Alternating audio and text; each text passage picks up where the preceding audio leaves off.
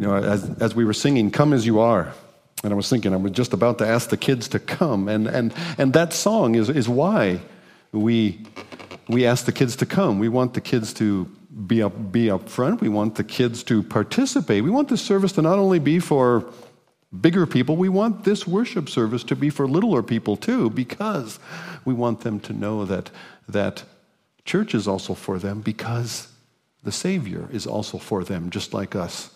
Parents, kids desperately need the same Savior, don't we? And we want them to know that at an early age.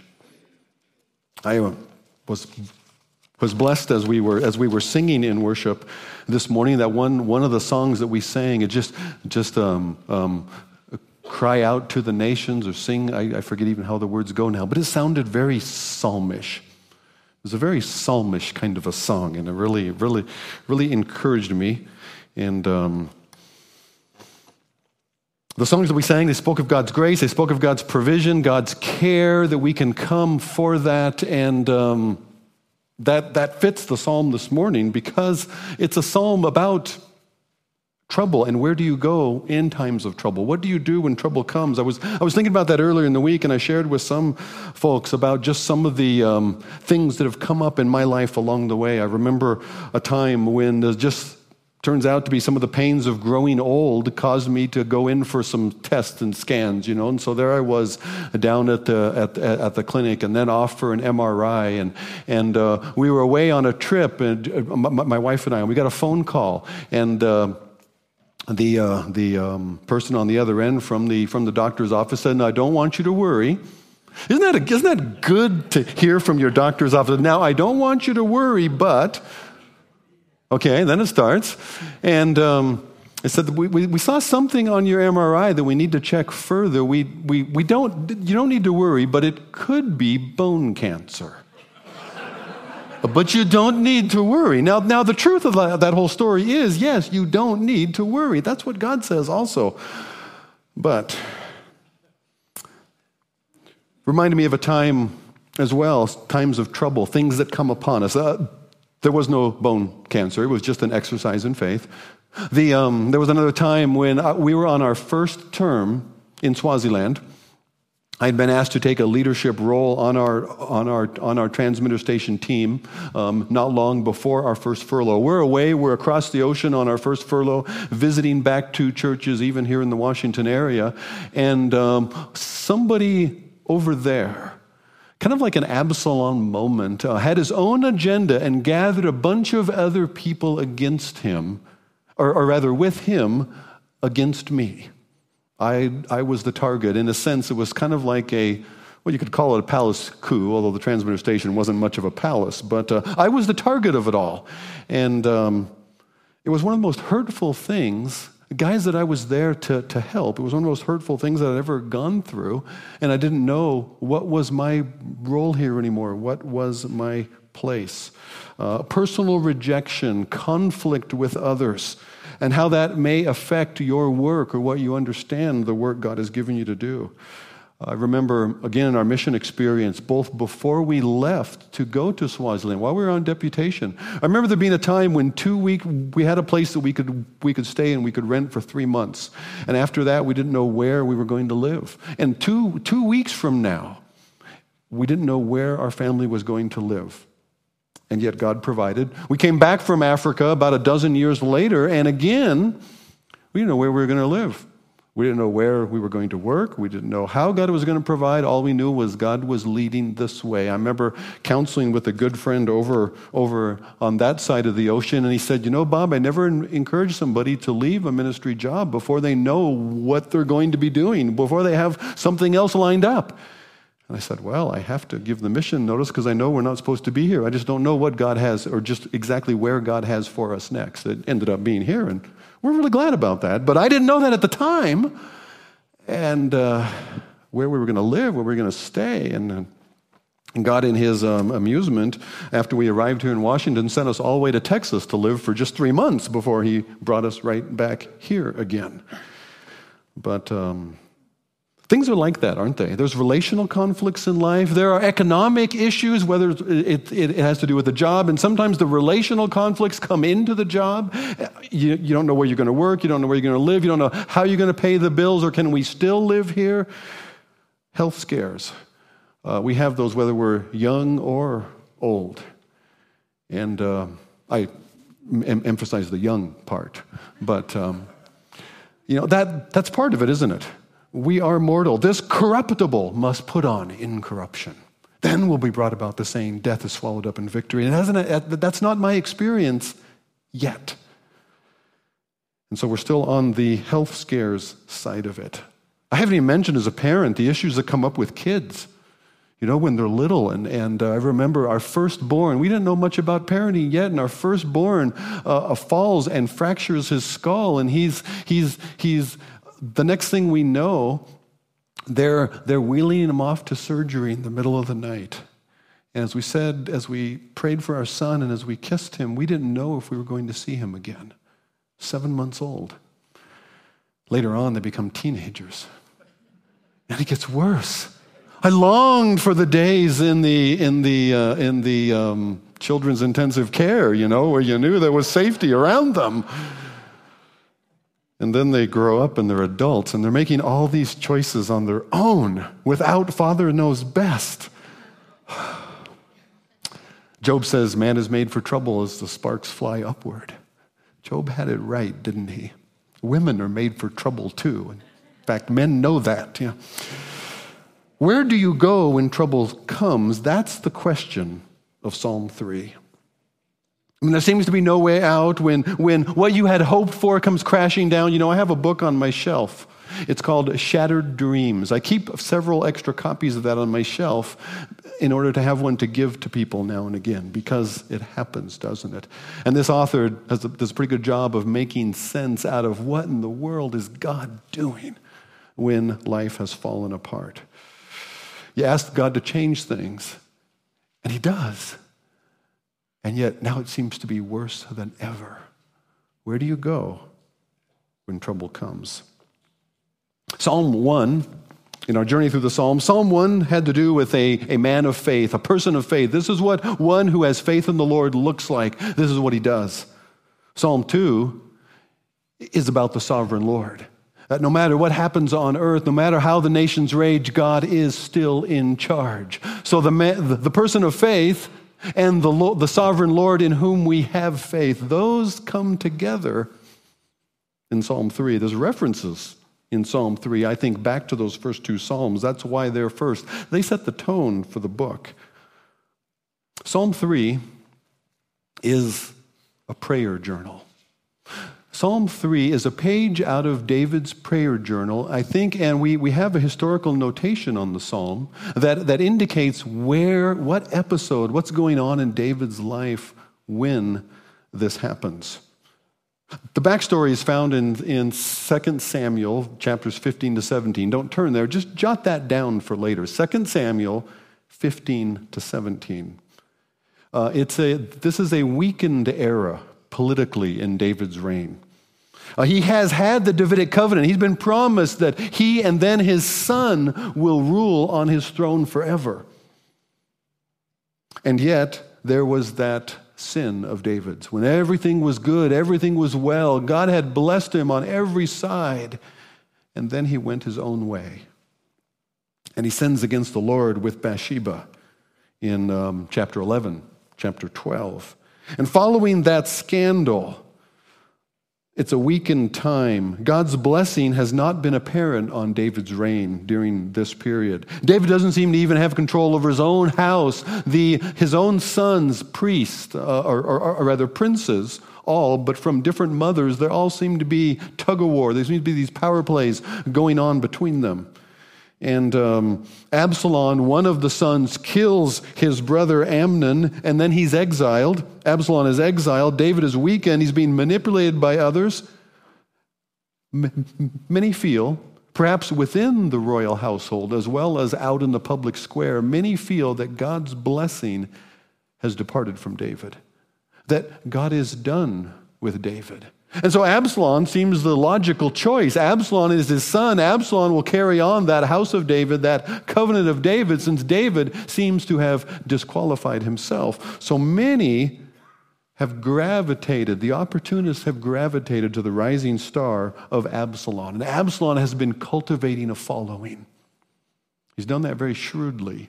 And now he's taken some vacation time. Said, Dad was going to be away for a few days. Don't worry, I'll be back. Boy, would he. He goes away to another place and has himself declared kings and gathers all of Israel around him. And the word reaches David.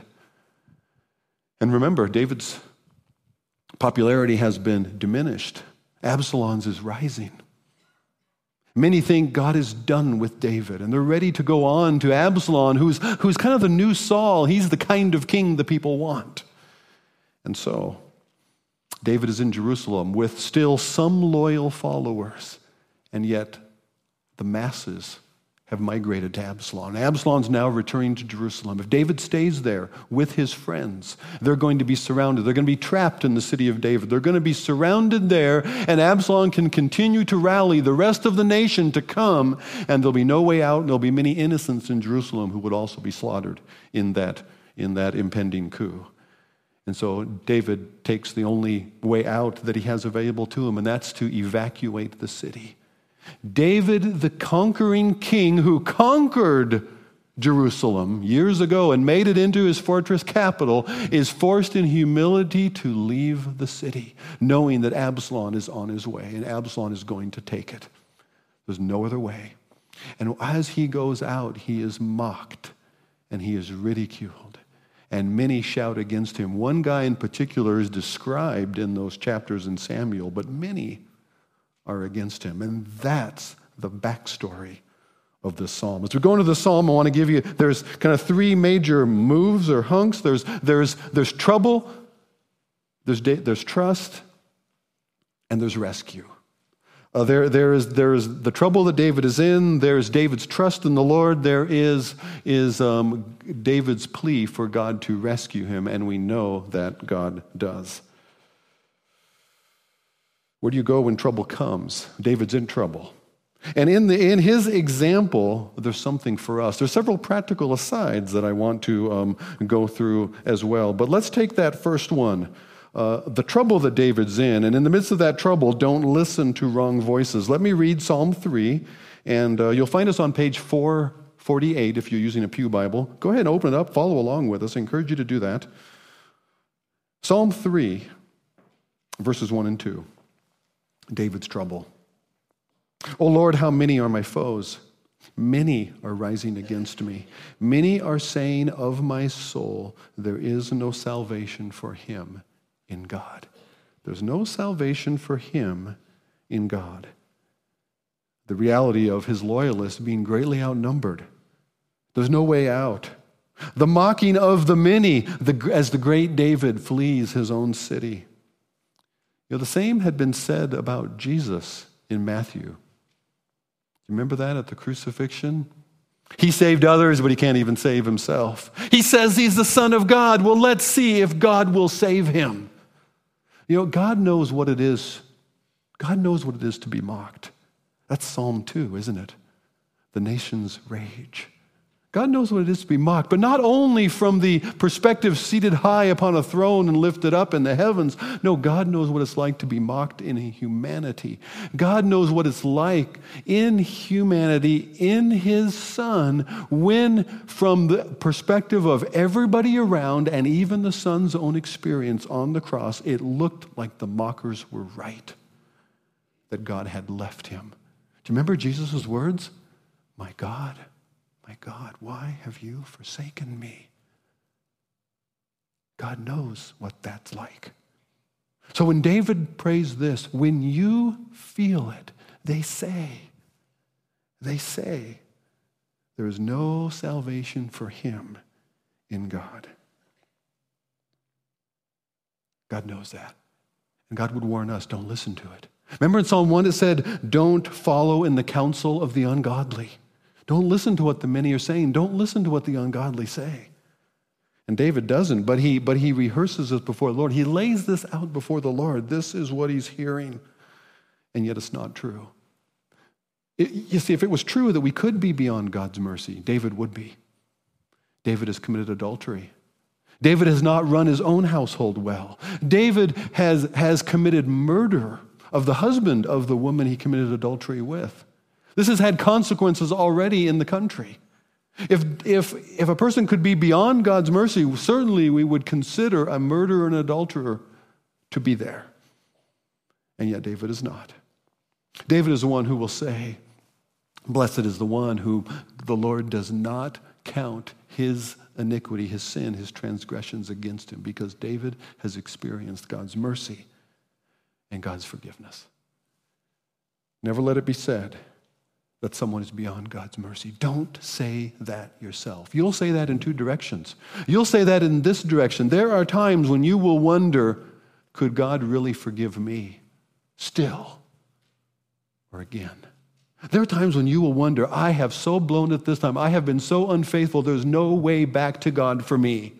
Maybe that's for others. Maybe it still works for others, but it can't work anymore for me. Sometimes you'll feel like that, and it is not true. That might make sense to the ungodly, those without God, but it's not true. It's not true in our experience. It's not true because of our God. The Lord is a covenant keeping God who keeps his covenant.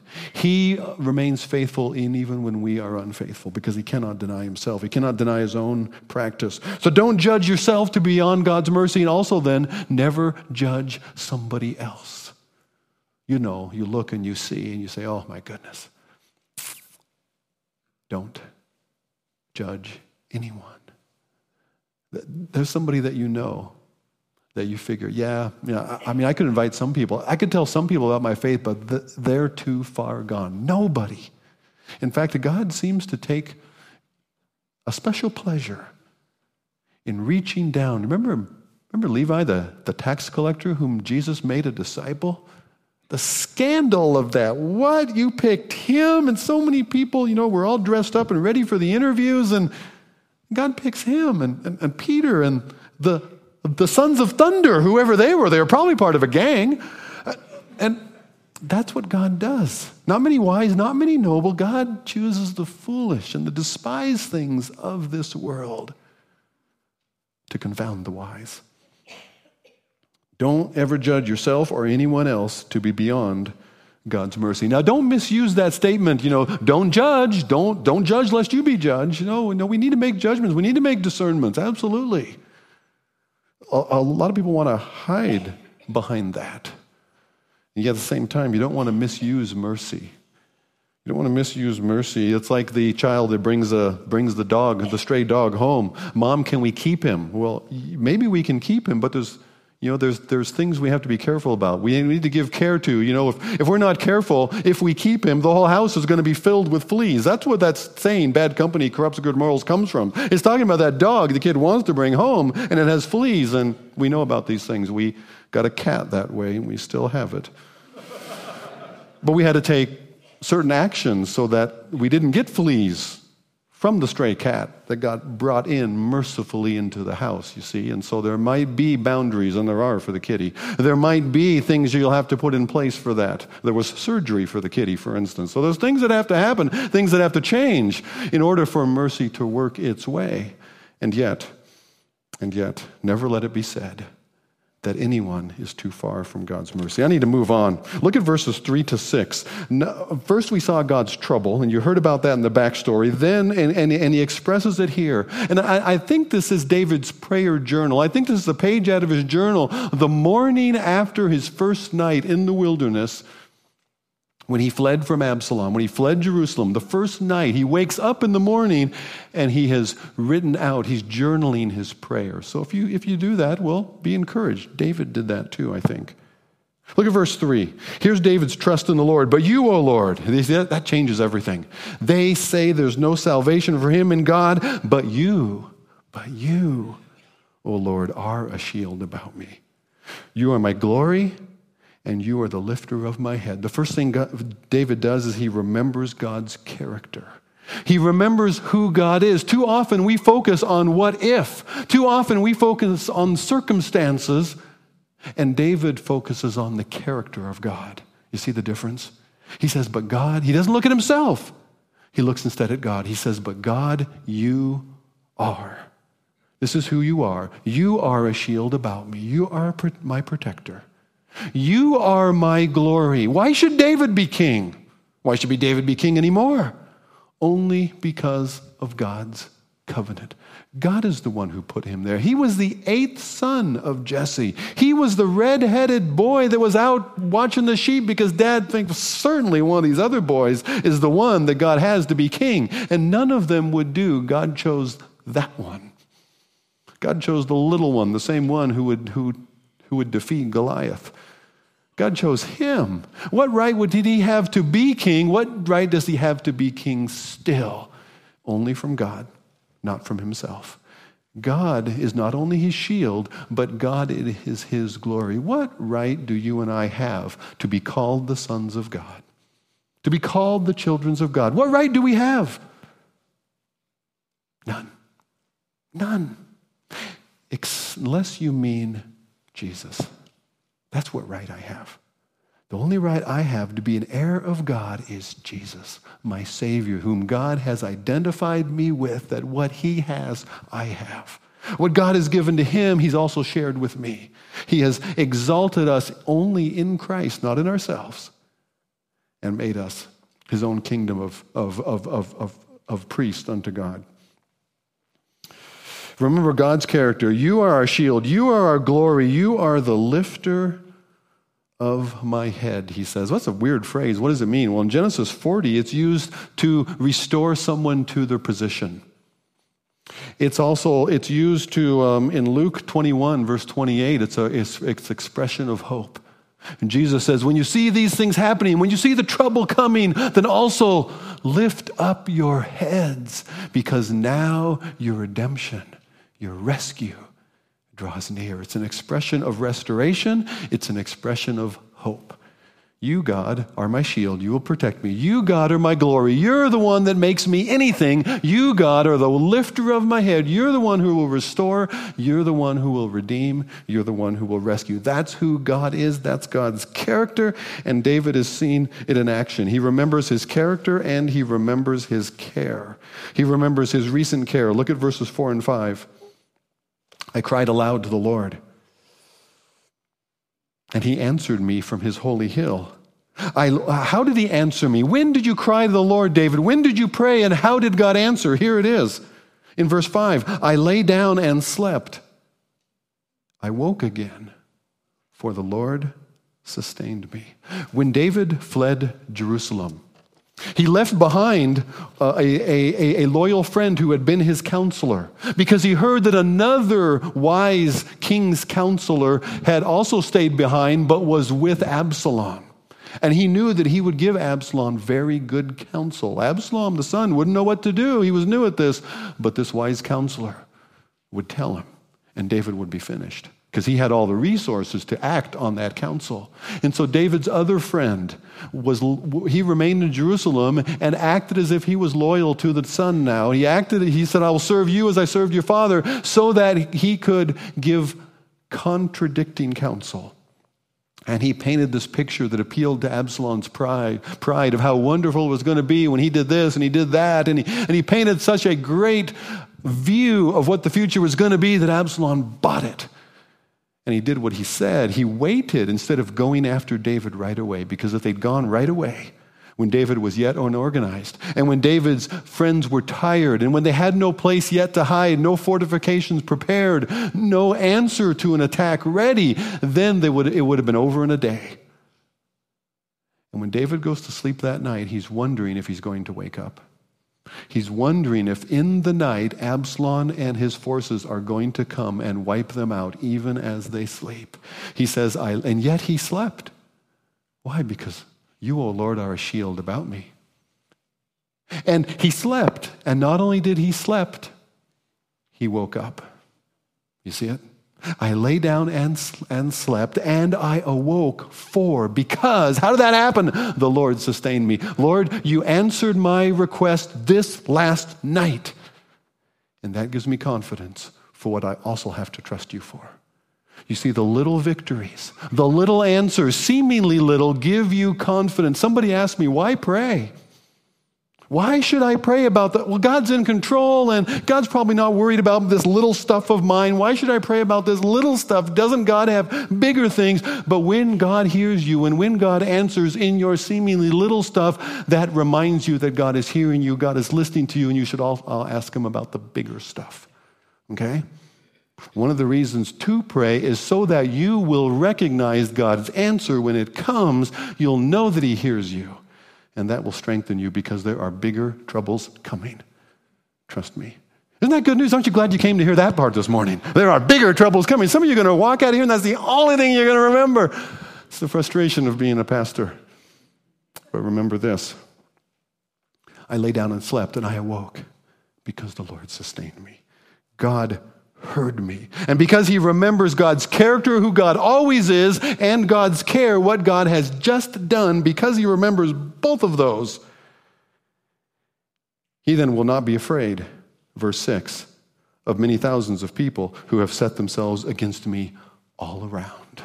He knows they're coming. He knows they're out there. He, know the army, he knows the armies will be on their way, and yet he's not afraid because the one who is a shield, the one who is his glory, the one who is the lifter of his head has, has kept him one more night. And that night, by the way, made all the difference in the battle that followed. And David was preserved. David was victorious. And if, if it hadn't turned on that one night and Absalom listening to one man instead of another because the Lord God directed his heart, and confounded him with bad advice, that made all the difference. God had David's back. You can trust the Lord in the midst of your turmoil. Where can I go? You have a loving Father. You, if you are a believer in Jesus Christ, you are not an orphan. Behold, what manner of love the Father has given unto us. Not only that we are forgiven in Jesus, but you shall be called the sons, the children of God. Amen. That's the kind of love God has given us. You are not an orphan. You can trust God in your turmoil, whether it's the politics of the day or the politics in your workplace, whether it's the finances you have or the finances you don't, whether it's my health and what's going on, and a, you're awaiting some test result from the doctor. My car is making a funny noise. Whatever it is, you can trust the Lord in the midst of your turmoil because that's who He is. And you've seen him do it already. And so then, ask, God's, ask for God's help. Ask for God's help. Look at verses 7 and 8. David gets very specific. He's got the big ask coming now, but, but he doesn't mind making this big ask, this putting this out there because he knows who God is, character. He knows what God has done, his care. And so he says, Arise, O Lord. Arise, O Lord, save me from, O my God, for you strike all my enemies on the cheek, you break the teeth of the wicked. Arise, O Lord, were the words used when the presence, you know, when, the, when they would take the ark in the battle, the very presence of, of God went into battle with them in that ark of the covenant that the priest would carry into the battlefield. The words the priest said when they picked up the ark and began to march was, Arise, O Lord. Arise, O Lord. It's God's call. It's call for God's swift and intermediate intervention, Allen Ross says. Rise up against those people who have risen up against me, David says. Save me, O my God. The deliverance through the night, the critical hour, has encouraged David in this morning prayer. Save me, O my God. Remember in verse 2, they said there's no salvation for him in God. But he dares to say, Save me. O oh God. And God would save him when it didn't seem like it could be done, even as God saved Jesus after his death. Not from the cross, but after it. He raised him from the dead. By the way, saw the Risen movie?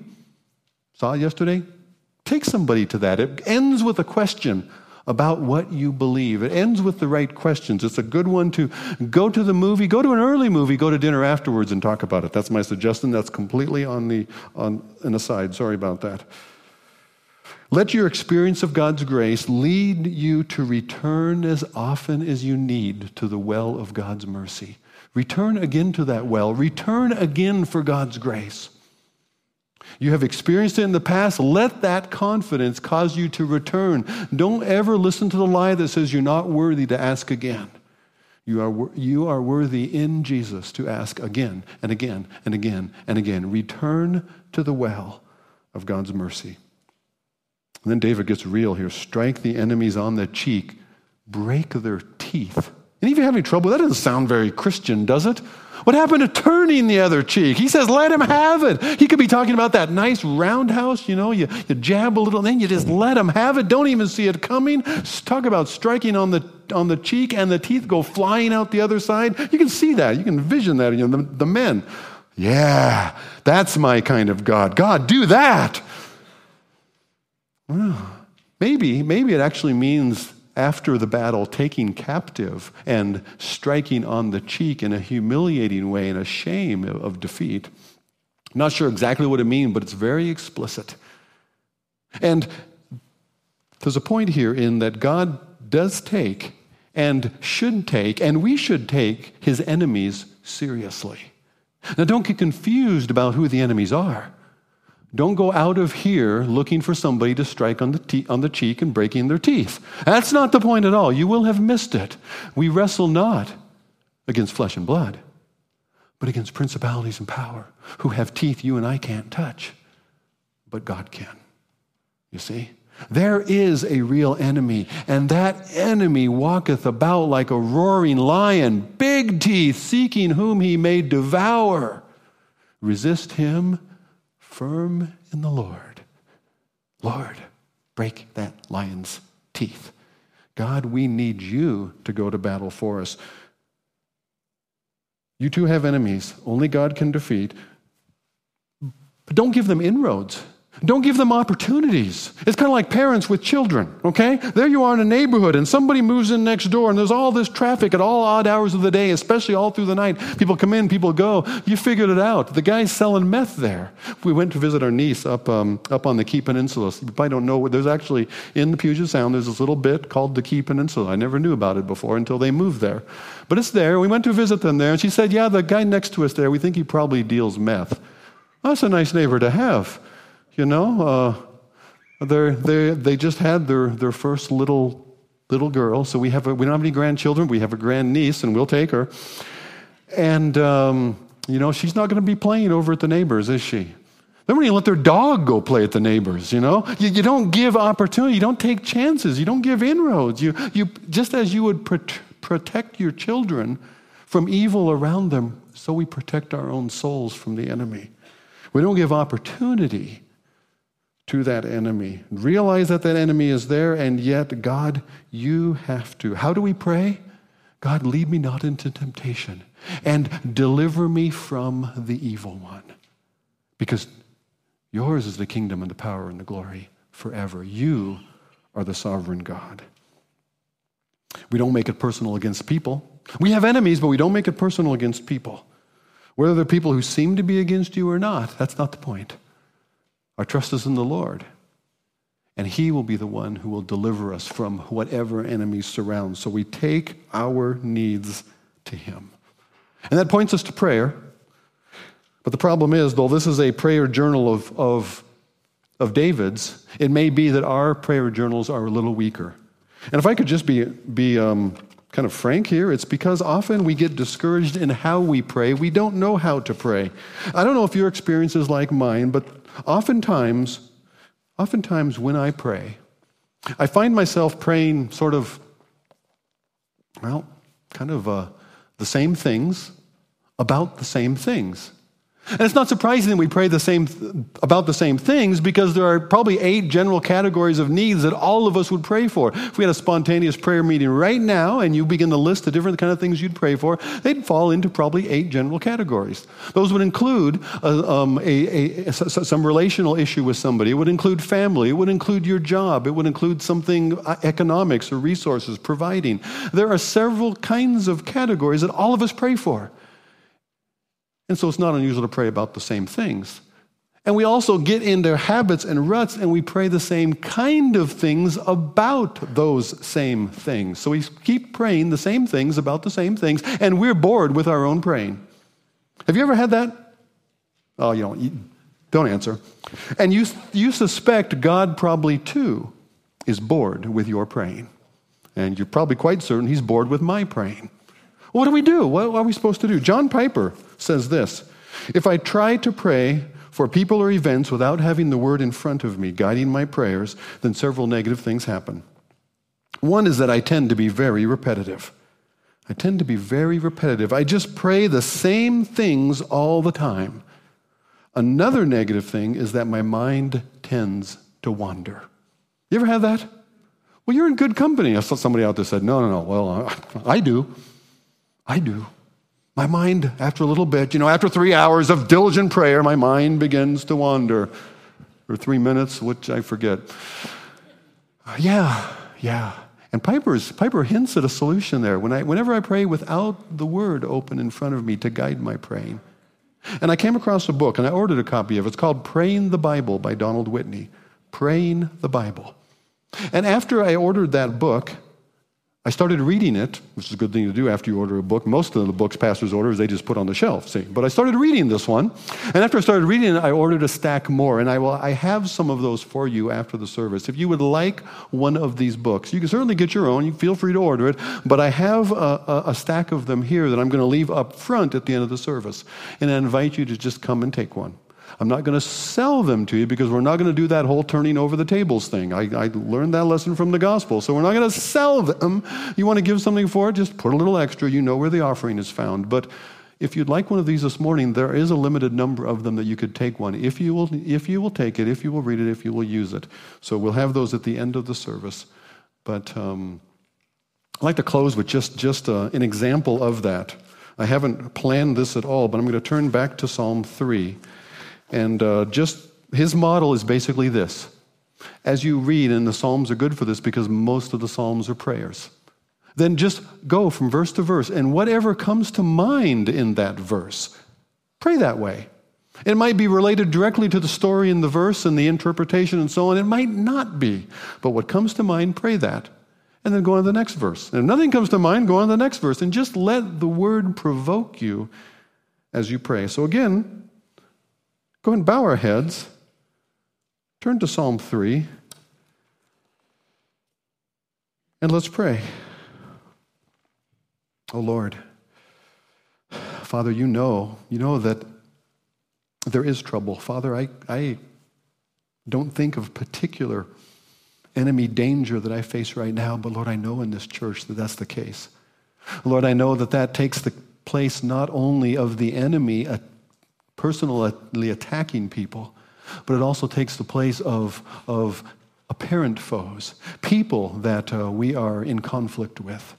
People that seem to be standing against us and seeking to do us one kind of harm or another, whether it's economic, whether it's at work, whether it's relationally. Maybe it's just to make themselves feel better, Lord, but still they are then against us. And Lord, we can't change it, but you, you can. And Lord, we ask for your help for those that seem to be against us. Father, I would admit that sometimes within me I wonder how could you forgive me again? Is there really ongoing forgiveness and salvation? Will you continue to save and even bless somebody as unworthy and at times unfaithful as me? And Lord, yet you do. Father, I thank you for that. I thank you that no matter what anyone else would say, that there is salvation for me in my God. I thank you for him. It's in Jesus' name I pray. Amen.